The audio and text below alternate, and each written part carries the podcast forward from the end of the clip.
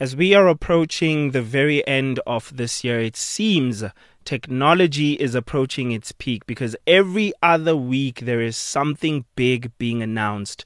But let's find out how this technology will be impacting your life and the lives of those around you. Firstly, starting with Tesla, just announced that they are doing or designing a universal adapter for charging EVs to make their supercharger the new standard, the new I don't want to say global standard, because at this point electronic vehicles are not necessarily ubiquitous enough for us to say that they have any global impact.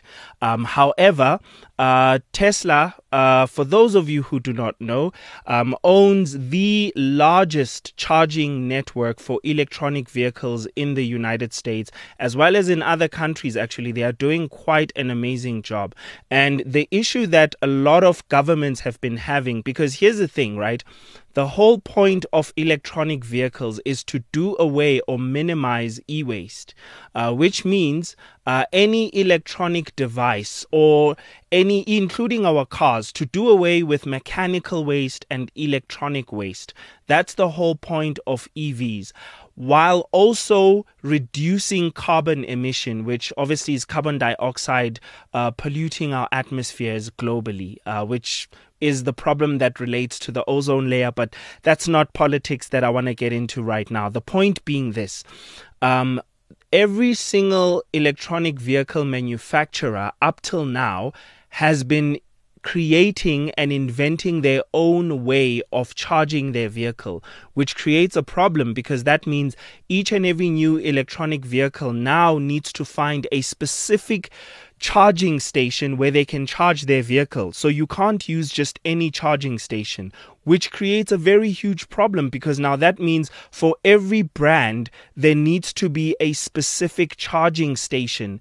Unlike with the current vehicles that we're using, right, the internal combustion vehicles, whereas the car I'm using and the car you're using can charge, or I say charge, can fill up at any gas station, because our filling ports are universal. You could literally go to a different country within Africa and you will find a gas station that is able, or petrol station that's able to fill up your car with no issues, no adapters needed.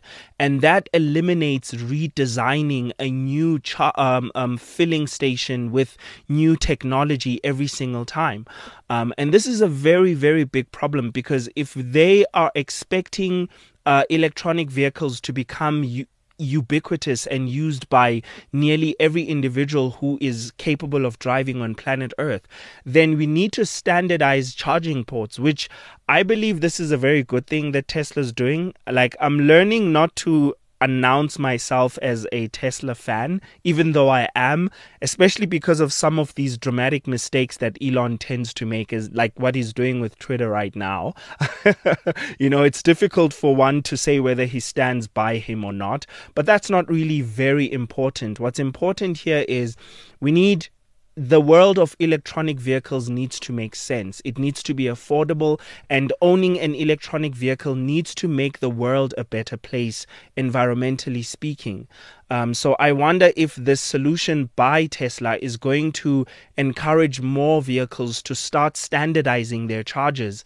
And I really hope that the EU comes in, because when the EU sees problems like this, they usually come in and meet and just standardize everything, like they're doing with the Type C charger, which, you know, it sucks that it has to get to that point for us to standardize things. Anyways, moving on, Pantone colors. For those who don't know, this is actually a very niche development in the world, or in the space of software technology.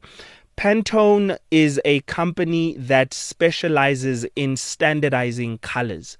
So this might not be a problem for you, because whenever you go into a store and you buy a t-shirt, you just pick the one that has the color that looks most appealing to you. But if you're a person in business and you're trying to communicate something to someone in China and asking them to print a specific color, you don't want it even the slightest of shade worse or better or too dark or too light. You want it to be exactly what you're asking for.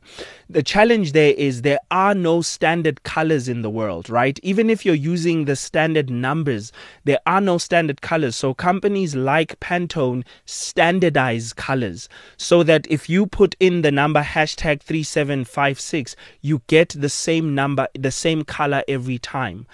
So recently there was a lawsuit between Pantone and Adobe where I don't really understand the logistics or the complexities of the lawsuit, but they couldn't come to an agreement, and as a result Pantone has pulled out and are now charging Adobe for including Pantone colors in their software products, including Photoshop, one of the world's most used I would say designing or editing or design detailing softwares on planet Earth.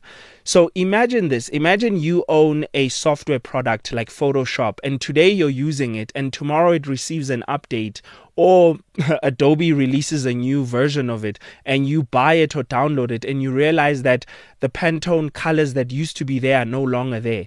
And any design you made prior, if you were to open it on this newly updated Photoshop software, the colors that belonged to Pantone would now be black, because if Adobe used those colors, they will now have to pay Pantone a very big amount that's in the millions, because now it's basically copyright issues, right? Because these colors do not belong to Adobe. I know that this is news to you because it was news to me as well. I did not know that Adobe did not own all their colors, because some colors were basically, you could think of it as engineered by Pantone, which I find to be very fascinating. And I also didn't know how serious it was for us to actually have globally a standardized understanding of, if I say black, what shade of black am I looking for? And that's why this is so important, right? If you design something and you give it a certain color and you send it to someone else to finish off that design, you don't want that person's software to change the colors that you've used. They need to be standardized. Then the very last one I'm going to share tonight is Apple is looking to do away with the word hey in Hey Siri. So this is the same as with Google, where you can say, hey, Google, or hello, Google.